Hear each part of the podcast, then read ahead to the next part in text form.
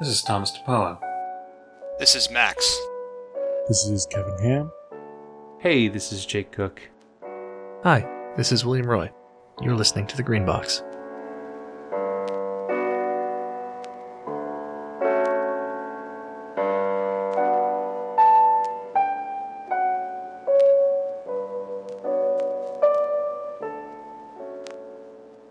In the summer of 1950, at the Los Alamos Laboratory in New Mexico, yes, that Los Alamos, physicist Enrico Fermi was having lunch uh, with several other, you know, physicists and colleagues, and is reported to have suddenly remarked, "Where is everybody?" Uh, as the story goes, he proceeded to rattle off a series of calculations and probabilities on star formation, planet formation, uh, the probability of Earth-like planets, the spontaneous ari- rising of life, durations of civilizations, that sort of thing, and then concluded on the basis of those back of the envelope, back of the napkin, really calculations, that the Earth ought to have been visited a long time ago and many times since. Visited by aliens is, is the idea. is the the the suggestion, yeah.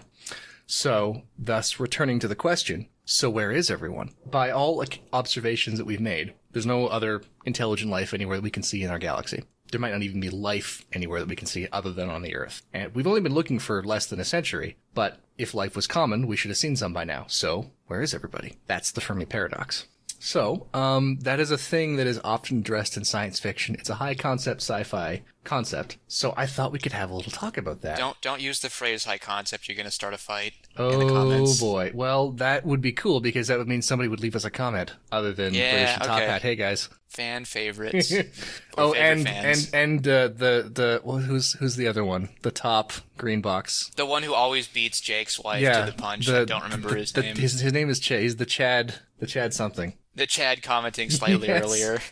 Okay, so uh, you wanted to bring this up because uh, partially because it has some relevance to Delta Green, but also just because It has uh, relevance to science fiction in the broader fun. sense, yeah, and it's a fun idea to talk about. So I'm gonna get the boring explanation out of the way quickly because it's the one that I personally believe, but it's also not interesting.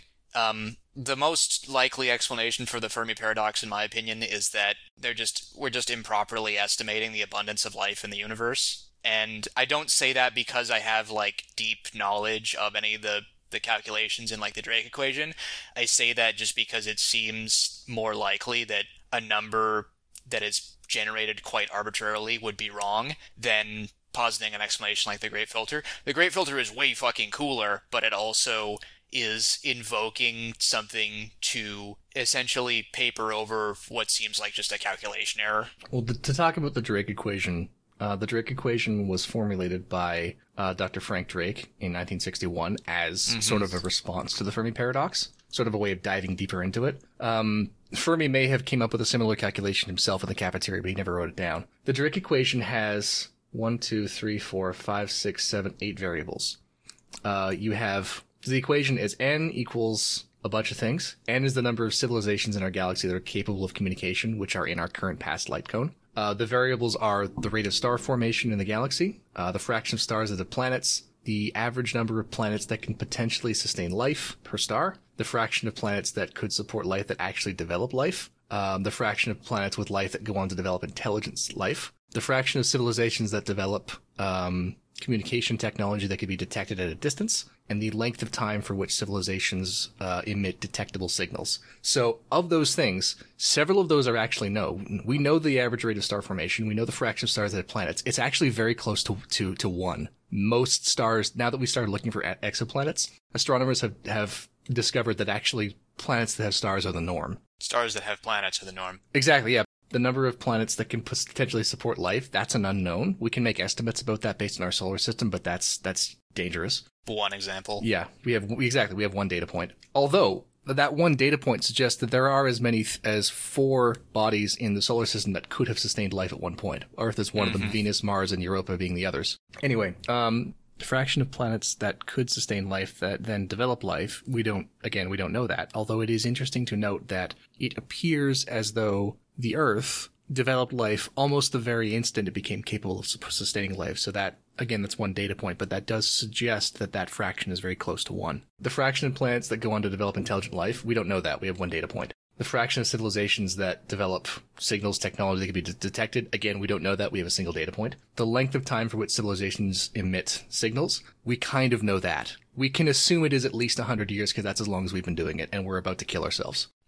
But uh, yeah, so of those seven variables, we know three of them. We can make guesses about two of them. Two are just straight up unknown. So what you can do with those is you can plug in estimates and figure out, well, in order for us to have not detected anybody, what is the upper and lower bounds on these values? I personally have not done the math on those, um, but this is a, an idea that's been kicked around for almost 100 years now. And some of the upper and lower bounds on those to get observations to, to to get values that are consistent with our observations of the galaxy are fairly extreme. Hence comes in what you mentioned, Max, uh, the Great Filter being one possible solution for the Fermi paradox. The Great Filter being there is something, um, either a law of nature or something about the way life develops or something about the way civilizations develops or something else entirely that uh, creates a barrier for life to develop into a technological, signal emitting, detectable entity. We know there's two filters because we exist right now and we're able to emit signals.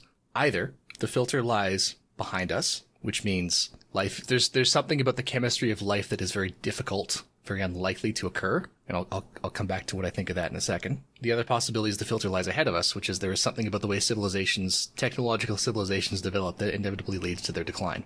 And honestly, we might be looking at that. We might be looking at that one. in fact, somebody once said that if mankind ever goes out to explore the stars, the worst possible thing that we could find are the ruins of civilizations more advanced than us, because that means the filter lies ahead of us and we're fucked. Or that's the best thing because it means a bunch of free stuff. You'd be It, like it does mean a um, bunch of free stuff, yeah. Yeah, Yeah, xenoarchaeology you, you could be fun. like the factors. Yeah. The factors are the guys in Eclipse Phase who made their little little grubs or or slime molds or whatever that made their living, uh, we think, by uh, looking for signals from civilizations that looked like they were within, you know, 100 years of destroying themselves in a singularity event. And then they set, a, they chart a course for that civilization. By the time they get there, the civilization's already destroyed itself, and they can steal anything that's not nailed down because, hey, you just have a you have a huge treasure box filled with singularity level technology that's not actively being guarded by the civilization. And they show up in in the solar system after the fall, which in the eclipse phase setting is a singularity event, and they're pretty upset to discover that actually there's a bunch of humans who are already engaged in the active exploitation of the singularity level technology. So they've been essentially upstreamed by the people who were supposed to be wiped out by the godlike technology. And one of the, that's one of the hypotheses for why the factors keep telling humanity don't develop AIs because the factors realize, oh shit, these are people who can defend themselves and will only get better at defending themselves over time, and we can't take their stuff, and we can't, and we can't, can't take their stuff if they're not dead. yeah, and and we can't leave because we've already. My guess is that is that if you're a, a, a nomadic civilization that relies on looting tombs to survive, you invest pretty heavily in a single journey to a star system, such that you probably have no prospect for leaving until you have pillaged sufficient resources from the locals or their corpses. So the factors are now stuck in the solar system and cannot do anything until they find something to rip off. Eclipse phase postulates that the Great Filter is uh, is that singularity event. Uh, it's it's the, the development of unshackled artificial intelligence, which is Well, interesting sort of. because it it's more of. So what what were you going to say? I think we were about to say the same thing. Yeah, so so in eclipse phase, it is um, it is a, a a form of civilizational death, but it is also a form of enlightenment because you give birth to this super intelligent being that then immediately picks up a signal from a special probe left behind by an incomprehensibly advanced alien civilization. That probe infects the super AI with a virus that causes it to build a gate and depart to some unknown place. Right. Yeah. There's a super advanced machine intelligence that exi- that arose in the in the history of the galaxy that sort of subsumes other machine intelligences into itself. And the process of doing that involves exterminating its biological creator. So that's kind of that that is an interesting uh, approach to the Great Filter, which is that uh, biological civilizations get wiped out, but machine civilizations are just so different that they can't be detected. And it doesn't necessarily have to be a machine civilization, it just has to be a super intelligent civilization. One of the hypotheses that people had about the factors was that the reason why they didn't develop AI is that their bodies are basically little biological computers. So when an exsurgent infects a factor, it just slaps on another factor and starts calculating and becomes a big matryoshka brain.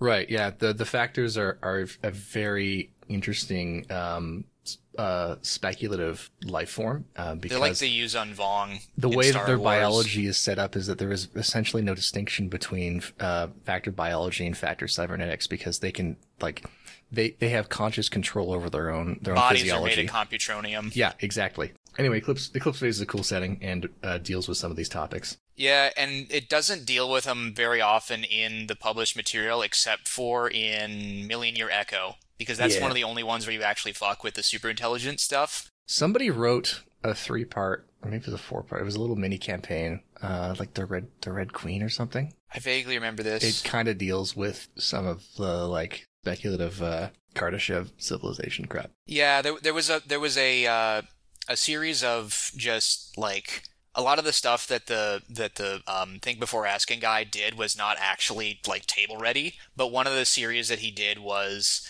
here are like a half dozen civilizations that ascended to godhood and left behind all of this treasure that you can loot, but it's also defended by the hyper advanced leftovers of the singularity civilization. And so there were there was like a group of guys that became um, it's sim- similar to how in Revelation space they're the guys that live inside the neutron star because they've just become uh, software in an impossibly advanced computer that basically can't relate to meat-based life anymore because we're just so fucking slow. If, um, Revelation Space. Spoilers, by the way, for Revelation Space by Alastair Reynolds. You haven't read that. That highly recommend. Jump to 17 minutes 20 seconds to avoid spoilers. Um, Revelation Space's approach to the, the, the Fermi paradox is that the great filter is um, an advanced machine civilization that is actively culling intelligent civilizations in order to prevent like catastrophic loss of life when the Andromeda and Milky Way galaxies collide in several million years. And that is an idea that Mass Effect also did, but a little bit more crudely. Um, Mass Effect also has a great filter in the form of the Reapers, who again are actively culling biological civilizations every, you know, 10 million years or so. Yeah, and the best part in, in Revelation space is that what ends because like there, it turns out that there are actually a lot of intelligent civilizations in Revelation space Yes. that have been have figured out how to ignore the inhibitors yeah, and just and, avoid them. and stay away from them, which leads into another possible answer to the Fermi paradox, which is one that is dealt with um, in the later Revelation Space books, also in uh, the Three Body Problem, another science fiction novel. the sec- second book, it's not in the first book. Um, they're all linked together. It's yeah, it's but I, not, I haven't read this. I haven't read the second book, so so I don't know what the manifestation is. But I read the first one, and there's not The mention of- hypothesis is referred to as the Dark Forest hypothesis, um, in which the universe is a dark forest and there are wolves that live in the forest. You'll note that wolves are the word the conjoiners use to refer to the inhibitors in Revelation space. It's an idea that was around before the three body problem, but the three body problem kind of popularized it. The second book did. Yes, the second book did. What's the name of the, the whole ser- the series as a whole? I don't know what the name of the series is. Like I said, I've only read the first one. Yeah. But the Dark Forest hypothesis is basically if you are an intelligent civilization, you either get wiped out or you learn to keep your fucking mouth shut. yeah, so the, because the reason that we can't detect anybody is because everybody else is keeping silent because they don't want to get wiped out. The thing that I love about Revelation Space, though, and it's kind of dumb, but I still like it, is that the thing that eventually exterminates all life in the universe is not actually the inhibitors, which most people just learn how to avoid because the inhibitors are not actually that smart. They're very If, if I remember, uh, the conjoiners fight the inhibitors to a standstill, and the inhibitors go, "All right, fuck it, we're just we're going to leave you alone. We're going to go over to the other side of the galaxy and do our thing there." Yeah, but then there's also the snail people who live in the shells. In fact, the snail people are basically a, they, they they avoided dealing with the inhibitors by just making themselves not intelligent anymore. Yeah. and then How did the grubs avoid the inhibitors? I forgot. um by hiding. Didn't they build some kind of like megastructure in the future that lets them do faster than light communication? How did they hide that? Um, I don't remember what their exact strategy was, but my guess is it was probably a similar thing to the Shrouders by building just a ball of anti-physics that no one else can get through. Um, I don't rem- I don't remember a lot about the grubs. I remember there was only one of them that actually survived in the present day, and he just basically survives by living in a basement. he survived and ruined Yellowstone. I don't think he ruined Yellowstone. Yeah, I think did. Yellowstone that's, ruined that's Yellowstone. That's where the melding plague came from. It's part of their technology. Yeah, but the melding plague came out of him because people were harvesting drugs from his body. That's- like that's true, That actually. was, Yeah, you're- that you're right. something he did. You're right. That's not It's really like his saying- fault. It's like saying it's like saying it's my fault for giving people smallpox and they drink my blood. I can't believe Max gave everybody smallpox. I can also not believe wait I can. Uh, but the thing the thing that destroys the universe in the Revelation space world is not is not um it doesn't destroy the universe, it just destroys the galaxy, is not the inhibitors. It is a piece of terraforming technology that gets jettisoned from a ship as a piece of trash to make it go faster in just a random short story. It's called Greenfly, and it's a, a robot that takes a useless star system, like just a gas a star with gas giants or whatever, and turns all the matter of it into little terrariums, like little little transparent balls that you can cultivate ecosystems inside of. But it they just they throw it out the back of the ship just as junk so that they can go faster to escape the pirates and pirates. And then I guess the pirates get a hold of it or someone else grabs it. Probably it just randomly mutates. one of the issues with any kind of technology that you just leave to do stuff on its own is that eventually the variants of the technology that get errors that ca- that cause them to replicate and destroy all the other ones and become the dominant strain those will by definition eventually become the dominant strain because they'll just they'll be the ones that wipe out all the others Right. in the same way that the most bullshit version of a virus is the one that is the, the hardiest version will eventually outcompete the others Right. so Greenfly, Greenfly just decides to convert all matter into the universe in the universe into these stars orbited by these terrariums, and so it actually then will wipe out whatever existing life is in a given solar system and use its defense systems to fight off anything that tries to accomplish or tries to prevent it from accomplishing its mission. It's basically the archetypal paperclip maximizer, except it's maximizing terrariums by converting other matter into them. That's that's um that's a sort that's often referred to as a, as a gray goo disaster in the discussion Mm-hmm. of nanotechnology, and that is is one postulated uh, form of a great filter that lies ahead of us. Yeah. For essentially, the reason that happens is for the same reason that cells mutate into cancer cells. Uh, just random, random fluctuations, random mutations over enough reproduction cycles, enough cumulative errors in, in the code will eventually result in a thing that just outcompetes all the others. Right, because if its only objective is to make more of itself, then it's necessarily going to. There's going to be more of it than anything else. Yeah, and there's like one can argue there's not really anything that ever could be done about that because that is a, that is a basic property of life itself. That's that's how evolution works. Yeah, the thing that reproduces itself will continue to exist. That's why that we're here, Will not yeah. continue to exist. But the um the thing about the Great Filter is that um the the Great Filter, both the Great Filter and the uh, Fermi Paradox, is that um both of those are technically not necessary causal mechanisms for for the delta green setting because delta green is not a setting where there's no intelligent life communicating delta green is a setting where there's this like 50 50 car pileup of intelligent beings trying to get to earth. Right. so delta green is a setting where we can explore a lot of these concepts but where the original justification for for why we would think about this is not is not a necessary setting element. However it is a setting where there are lots and lots of extinct civilizations bouncing around Right. The question in, in, in the setting of the the, Cthulhu, the Lovecraft mythos is not where is everybody, but why can't we see? Why why is it so hard to see everybody? Because Yeah. like these things exist and people run into them, but to the wider public they're not known. You know, to astronomers can't detect the Mi-Go mining operations on Pluto for some reason.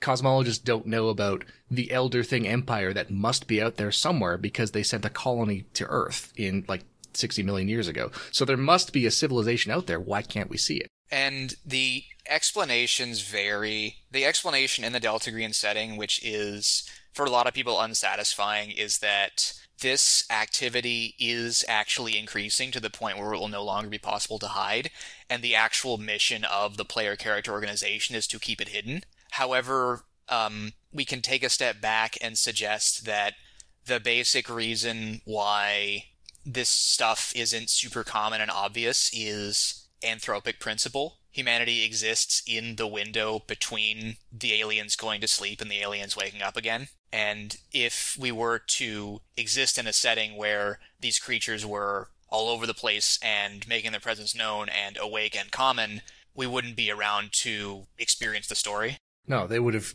casually wipe this out without even realizing, in much the same way that you and I would step on an ant on the sidewalk without even. But you know what I it. love about the ant metaphor is that the ant metaphor is it's like explains the power differential, but it also explains shit like running Cthulhu over with a steamboat or killing an elder thing even though he's smarter than you.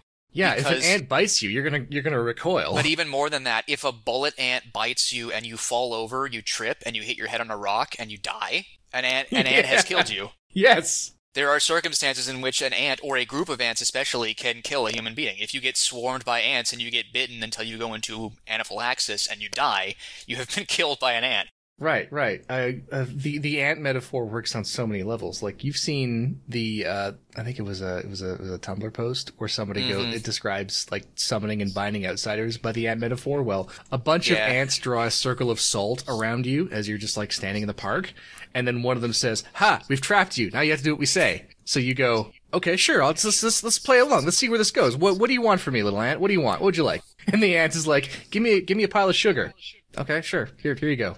Yeah, you can feed the ant sugar, or you can you can kill a specific group of ants. Yeah. and those are the basically the two things you can do for them because anything else is happening outside of your field of vision and is incomprehensible to you. You can't kill. It's um you know the the other um analogy is that uh. In the beloved single camera sitcom Malcolm in the Middle, uh, one of the characters, Dewey, the precocious, intelligent, um, artistic child, is trying to understand religion, and he's saying, um, I went into the backyard and I found some ants and I tried to deal justly with them. I tried to smite the good ants and to spare the evil ones, or or, or vice versa. I tried to tried to to to to kill the ones that deserved it, but I had no way of knowing which ants deserved it because ants have a social order that is completely unknown to me. So I just decided to smite all of them, and they could have been praying to me the entire time, and I would have had no way of knowing because I can't communicate with them. And for him, the revelation was I must live my life with as much with as much kindness and decency as possible, and just try not to think about the ant sta- the the the child standing over me with a garden hose ready to drown me. But for Delta Green, the message is I must be the ant, the bullet ant that bites the man on the ankle and causes him to trip and break his head on a rock. The Delta Green setting posits another question, though, not just this principle of, of why can't we detect all this intelligent life if it is not only abundant but right under our noses, there's also the question of why Earth specifically? Because the setting lore that has evolved around cosmic horror is, oh, humanity insignificant, whatever. But on the other hand, um, in Delta Green, Earth is swarming with intelligent life from space, and it is all actually very interested in humanity. They want to teach us how to worship the great old ones. They want to take discoveries that we've made and take them to other planets. They want to exchange technology and information. They want to have sex and create hybrids that will then do things like allow other creatures into the universe through magical rituals. Actually, yeah, the only mythos entities that are utterly unconcerned with humanity are the elder things, and that's because they're dead. Yeah, they didn't live long enough to observe the rise of their slaves into actual intelligent beings. They only saw crude, kind of half ape, half man things that existed somewhere further up the evolutionary tree, or down it, I guess. They they never actually had to deal with intelligent. They they had to deal with other intelligent races on the planet, and that's probably how they would view humanity, the same way they viewed the Star Spawn and the Mi-Go and the Yithians as just competition. Maybe competition that they could pretty easily deal with, but still, here's an intelligent civilization that uses tools and wants to take our shit. Right. But even so, they specifically came to, I don't know if they sought out Earth or they just stumbled onto it, but they decided to settle here, which in a universe teeming with life, one wonders what's so special about another another terrestrial planet with an oxygen atmosphere. We could posit that, uh, similar to in um, in most science fiction settings, planets are abundant, but habitable planets are quite rare. And in this case, habitable means something else because the other things are a creature that can survive in the depths of space without, you know, food or oxygen or whatever. But planets that have a biosphere are valuable for whatever reason. I think that Delta Green is also a setting where it seems like a lot of the alien creatures are basically engaged in the same activity as the factors, which is just stealing shit left behind by other aliens. Notice how the Mi-Go come to Earth to mine metals, but they are also devoted cultists of the crawling chaos. They are essentially sellouts who survive by doing the bidding of more powerful cosmic forces. I think the Mi-Go are probably scavengers in a similar mold to the Factors that are coming to other planets to pilfer the tombs of other civilizations. Remember that in the original story, they are specifically described as not being the creators of the cities on Yuggoth. They came to Yuggoth after the cities were already formed by somebody else.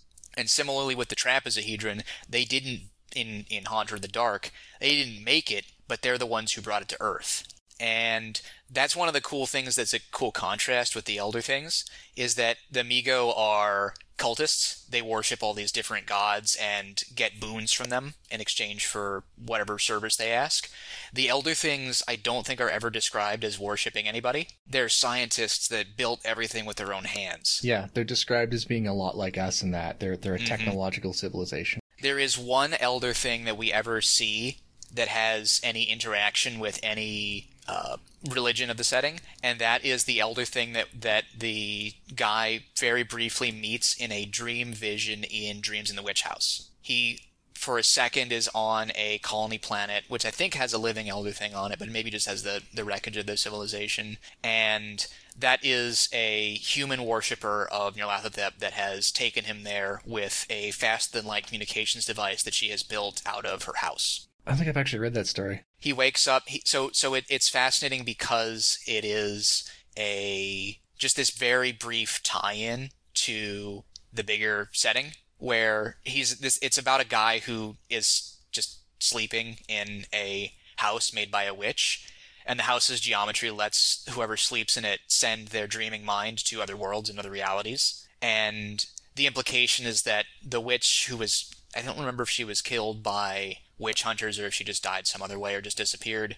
The witch is not actually dead, it's just that her dreaming mind now exists independently of her physical body Ah, and is forever bouncing in between the corridors of of these different worlds. So was she like she died while she was astral projecting, and now she's lost among the cosmos? Yeah, That's fucking or metal. just she signed a a um, a contract with the Black Man. The the head of the of the Nyarlathotep cult is Nyarlathotep, and this guy has a has a thing called the Book of Azathoth that you sign, which basically it's it's a form of eternal life where you your mind exists after your body disappears. And the way that I've always spun it is that Nyarlathotep is essentially the universe's self-correction mechanism to ensure that reality continues to exist. And the way that he does that is by procuring people who will keep Azathoth asleep because the universe is the dream of Azathoth, and when he wakes up, the universe will end. So he is essentially the universe's version of the anthropic principle, the thing that without it, we wouldn't be here to observe it. That's interesting. And so he is ultimately a force for the continued existence of reality, even if no one really likes him. And that also explains why he has personality in a way that the other creatures of the universe don't seem to.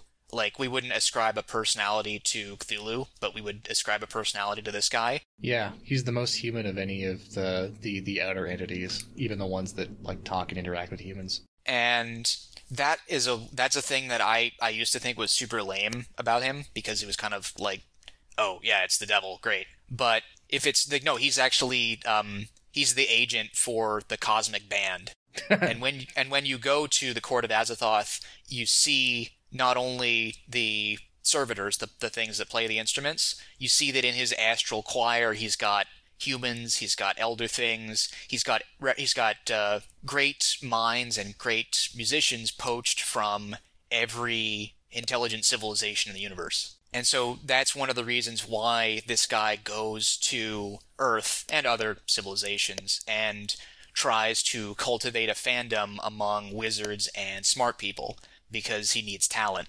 And he and sometimes in order to to get someone to the level where they need to be in order to to play in the astral choir, you have to cultivate that talent. And so that's why he's out here teaching people spells and teaching them about the cosmos and the universe, giving people power and enlightening them. I don't know. I have a cosmology that's very different from the one that's actual like official Delta Green. Mine is more like actual classic science fiction weird tales than the the later like interpretation of it all is cosmic horror. Yeah.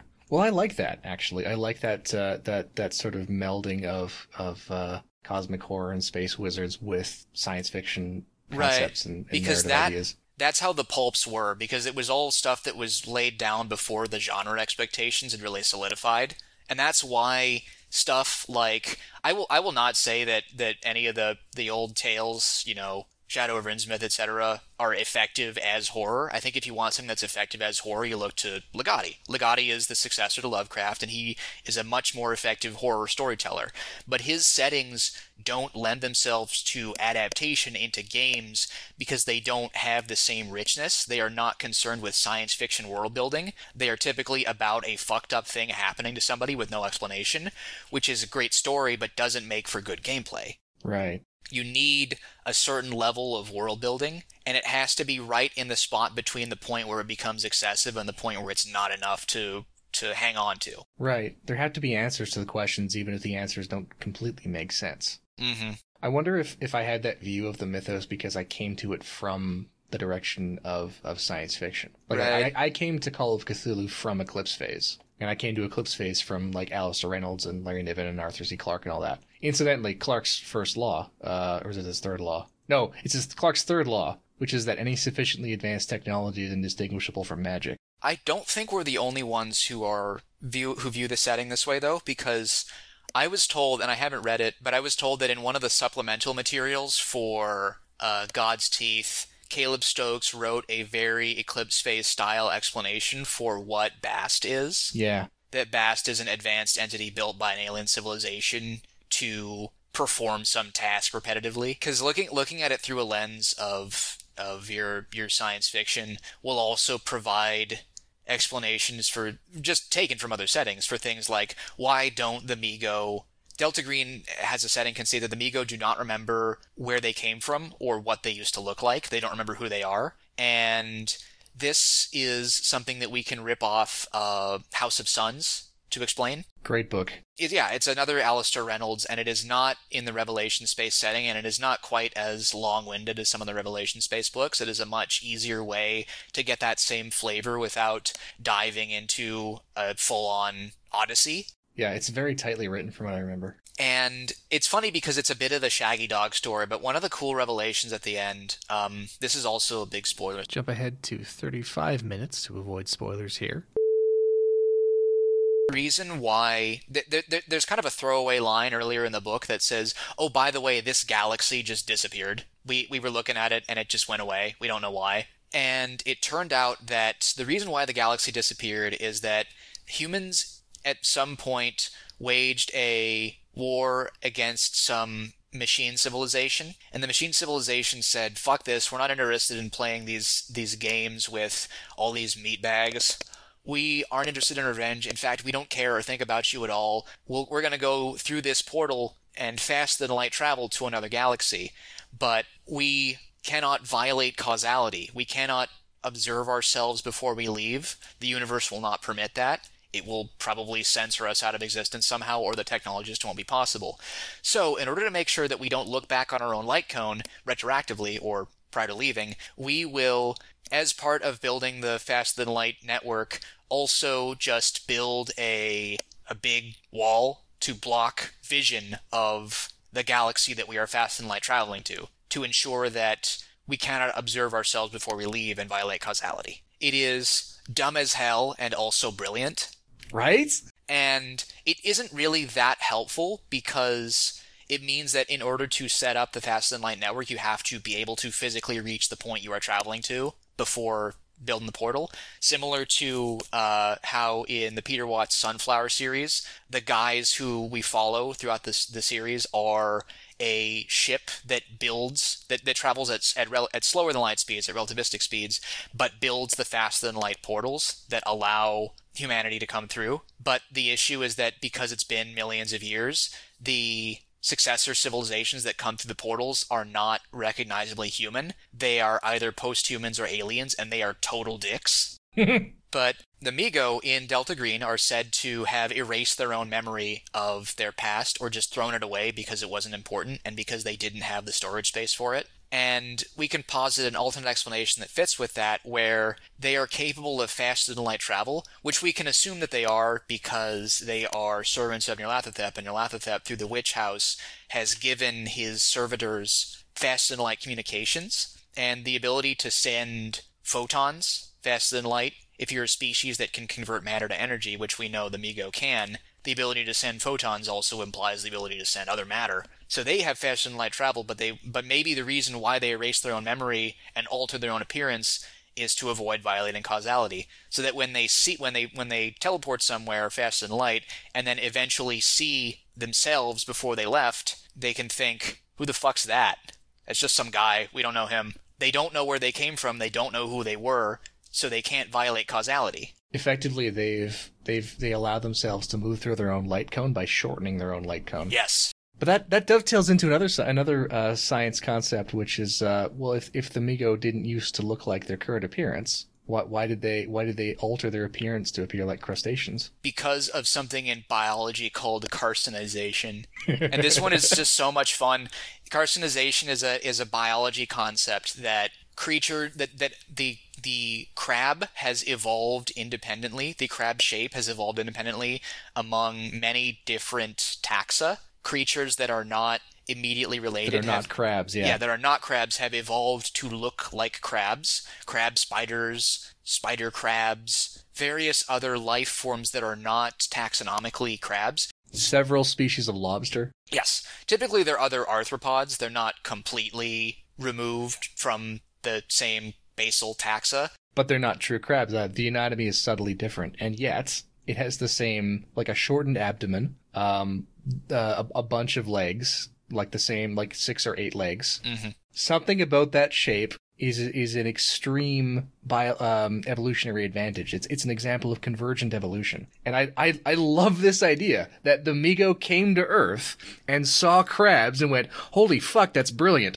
Yes, or just through millions of years of living on Earth, successive generations of their race became more crab-like because being a crab gives you power. And so the listeners who of our show who also like RPPR will remember that they recently had a, an Ultimate Base Raiders world building episode where they posited that in the future of humanity, technology will allow everyone to inhabit a crab-based exoskeleton that will make them more powerful than they could ever imagine because this technology the technology to grow a suit of crab armor will become so cheap and widespread that you can do it in your backyard But but Max, when everyone is a crab, no one will be. well so that was the other thing is that he posited that people would carry it a bit too far and become more crab-like not only in their physical bodies which they were able to alter with technology uh, but also that they would then there would be certain people who would insist on becoming more like crabs in behavior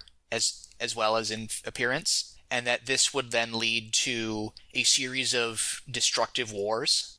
Because as we as we posited earlier a being that exists for no other purpose than to replicate itself will eventually overcome people who care about other things. So the guys who want to tile the earth with human crabs, that's that's the successor to the human That's- race in this world. That's cancer. Yeah. Okay, that would be a great place to cut the episode. and I, I I I have other stuff I can do because because I did a similar I did a I did an adventure called Carcinization where um, your your uh, your age one of the agents gets their brain stuck in a in a in a, a crab mech that the Mi-Go built because um, it was advantage it was biologically advantageous to put a human brain in a crab mech. And so now one of the player characters is a crab mech and you have to figure out how to get him back into his old body while also dealing with another crab cult very similar to the one we just described one other one other species that we can tie into not wanting to observe yourself that also fits snugly into science fiction setting that we're both familiar with is the Yithians. Delta Green presents a vision of the Yithians as essentially omniscient, which is very different from the one presented in the original setting of Whisper in the Darkness. Sorry, um, Shadow Out of Time. Shadow Out of Time is where the Yithians come from. And the Yithians in Shadow Out of Time were just guys that could time travel. They yeah, they were just they were just people who inhabited bodies and swapped from body to body, and the text very pointedly describes Yithians who die while on missions, leaving human minds trapped in their whatever body the Yithians were using, and how they basically just had like a a a jobs program for those guys, like a a, a way of just giving them something to do since they could never return to their earthly form. And this vision of them as very cautious, intrepid scholars who have to move very purposely, purposefully and deliberately through time and are vulnerable to destruction of their physical forms that kills them stands in marked contrast to Delta Green's vision of Yithians as extrusions of an invincible extra-dimensional construct the idea that when in Delta Green, when you kill a body that has a Yithian inside of it, you have done nothing more than censor a thought out of a vast omniscient mind. Are you suggesting that the Yithians are the Orz? I am not familiar enough with Star Control to suggest this. Oh, okay. Clever child. Yes.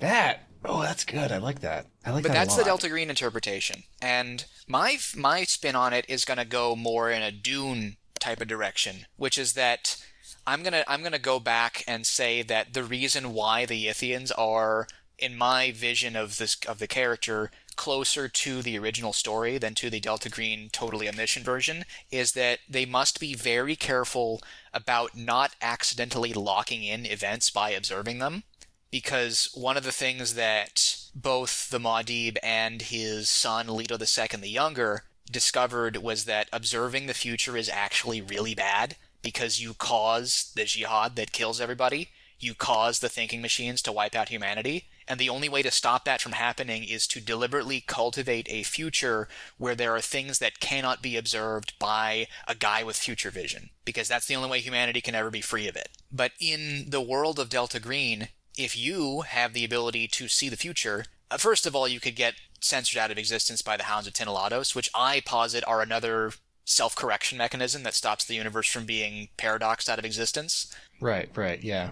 I, I, I quite like that A well. universe that did not have hounds would stop existing. There would be no laws of physics because paradoxes would eventually just make it impossible for the basic building blocks of matter to form. Right, yeah. The of Tindalos being attracted to time travelers is what prevents you from shooting your own grandfather. Yes. And this is similar. Unknown Armies actually has a similar setting element that I actually quite like called the Authorities. The Authorities are the man. They show up, the universe creates them when there is a gross violation of physical laws that needs to be corrected. Because even though reality in Unknown Armies is governed by consensus of humanity's dreaming mind, it is still possible for paradoxes to tear big holes in the fabric of reality and they needed something to prevent that, and Anthropic Principle created the authorities.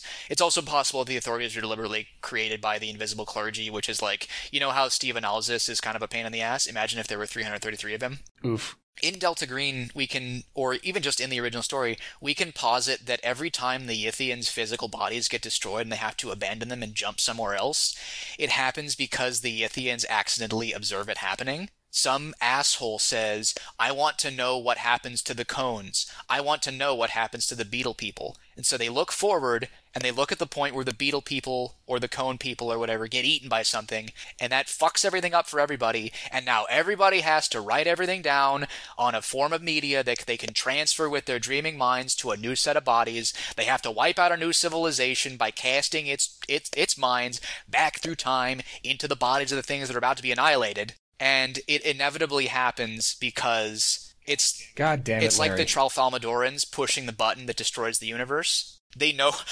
they they know it's got to happen eventually. So that is a way, and I, I like the reason why I go so hard on this interpretation, even though the like there's there's stuff that's cool about like the omniscient construct interpretation. The reason why I like the cautious scholars interpretation is that it makes them more gameable if they don't already know everything and if they don't have the ability to just solve all their problems by knowing the answer. Right. They they don't have perfect omniscience. They have partial omniscience. There's just enough holes in their omniscience that you could outwit them and outplan them if you are very careful about it it. goes back to the theme of extremely powerful scavengers that have just stolen things from other better civilizations. The Yithians in the original story send guys out across time because they have knowledge that they want from other people. They want magical spells and technology that human beings have created or that human beings have stolen from other people. And so that's why when you read the story and the guy gets stuck in the Yithian library in a Yithian body, he talks to people from different eras of humanity. He talks to sorcerers from the ancient past and the ancient future. He talks to just regular guys like Romans and monks and just ordinary people because there is something about that knowledge that the Yithians want. Uh, that's that's that's the um, the Great Race of Yith. Are there other sectors of the setting that you think are interesting to explore from a perspective of how they intersect with other genres of science fiction? Because we could hypothetically do this all day, but I'm wondering if there are other high points that you can think of. Um, I did have one thought earlier in our discussion about why Earth is so special, Go ahead. which was that isn't isn't it isn't one of the descriptions of Shub Niggurath that she lives at like the center of the Earth? Um, I think that's Ubbo-Sathla, but he's basically just Shub Niggurath, but as a blob on Earth instead of as a god from another dimension.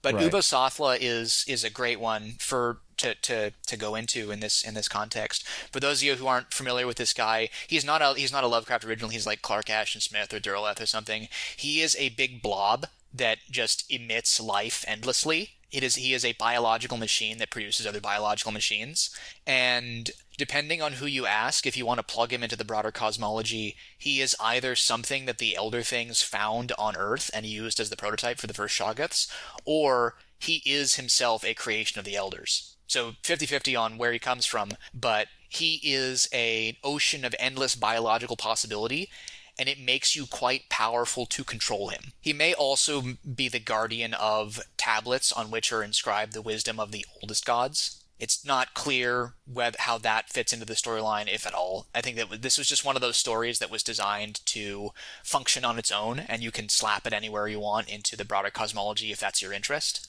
But yeah, Ubas- lives in. Um, we assume he lives in Antarctica. We assume that he is what existed at point 103, which the Karotechia tried to exploit.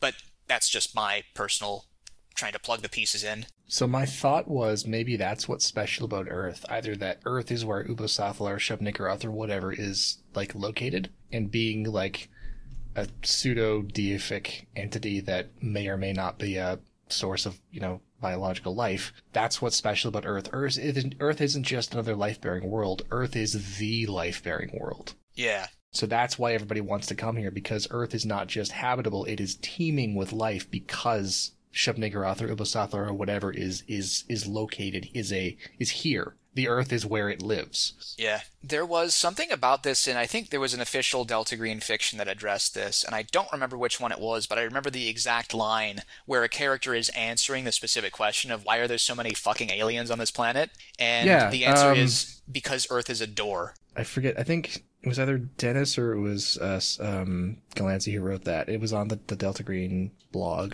Yeah, that that it is not an accident that there are so many fucking guys running around on this planet. It is because this is specifically a place where the first of all where the the the barrier between worlds is weak, but also because conditions both naturally and artificially are predisposed towards giving rise to life. Because there are lots of elder races that have also just arisen on Earth in addition to coming from space. Serpent people and so advanced sorcerers from the past. Starspawn. Starspawn are, I think, a a space creature, but deep ones are definitely an Earth, an Earth original. Oh, that's right. Yeah. The K'n-yan claim to be from space. Frankly, I think that that's just wishful thinking on their part. My hypothesis about them, and I think I stole this from somewhere, is that the K'n-yan are what humanity would be if they were allowed to develop their psychic potential without interference by spacemen.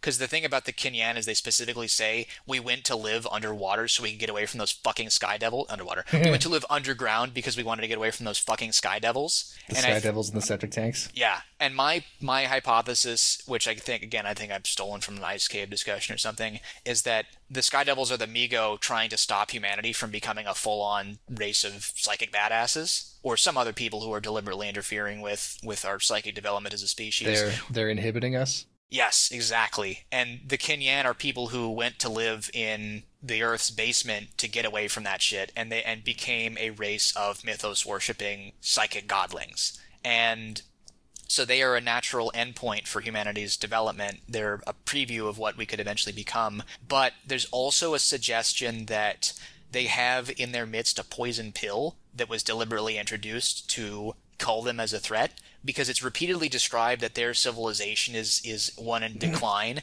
and that they've got they've they've turned away from achieving anything and basically just into pointless ennui, killing and resurrecting themselves, just endless sex, drugs, and violence, amusements that they can devise for themselves. And it is mentioned repeatedly that one of their gods that they worship is the not to be named one. They worship the unspeakable one. My, my suspicion is that if we wanted to plug this into the bigger Delta Green cosmology, we do know that the Mi-Go are aware of Hastur, the unspeakable one, because it's mentioned in Whisper in the Darkness. So it's quite possible that the uh, Mi-Go we do know that the K'n-yan get gods introduced to them from somewhere outside their civilization. It's mentioned in the in the story of the Mound that they have a temple of Tsathoggua that has been rededicated to Shub-Niggurath. So they clearly have some religions coming into the civilization from somewhere outside, like from relics they discover or something. It's quite possible that the Mi-Go just introduced them to the yellow sign in order to just get rid of them to say, okay, technological civilization, here is a really cool new toy to play with. Because the K'n-yan are obsessed with novelty. They want things that are new. And the appeal of specifically the yellow sign is that it is something that makes everything new again because it causes you to forget. Even with a mind virus. Yeah, They exactly. we- They, weaponize the yellow sign. I love it. Yeah. I'm, be- I'm, I'm it- picturing like a K'n-yan Doge now, going like, "Wow, this this place is great." Yeah, this is a place of honor. I bet some exalted deeds are commemorated here. Yeah. So one of the things that that that you run into with this though is that a lot of these sci-fi concepts are kind of difficult to actually make Gameable. relevant or playable. Yeah. So like K'n-yan were poison pilled by the yellow sign. That's something that you're not going to discover unless a K'n-yan comes up to you and says, "Hey, fuck the Mi-Go. They tried to wipe out my species with this Carcosa bullshit, and they're try- probably trying to do the same thing to you. If I'm being honest, like."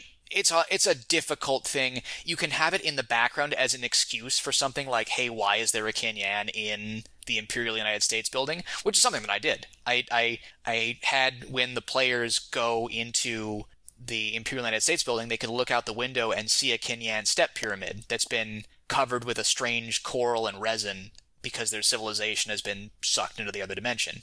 But again, like the causal mechanism behind that is not something that's ever going to be interactive. So these are like big revelations that you can put as a background detail, but they're sometimes quite difficult to actually make playable. So is there a way that you think um, this can be made gameable, or is it more of something that's a fun background element? I think a lot of this is mostly just useful as background set dressing and to to think about and to derive story ideas from rather than build story ideas around. You know, fun, fun things for, for people to figure out in the course of you know exploring exploring the world of Eclipse Phase or Delta Green or Call or whatever. Fun little tidbits of knowledge to gain to kind of build a broad because that's that's part of the fun of settings like this is is building a, a broader picture of what what the universe looks like even if it's not directly gameable, even if there's no direct benefit to doing it that that that gets you a benefit in in the moment, it's still fun to do. So maybe not, but maybe that doesn't matter. I think that coming up with fun explanations for things is Fun. is yeah, there's nothing wrong with it. And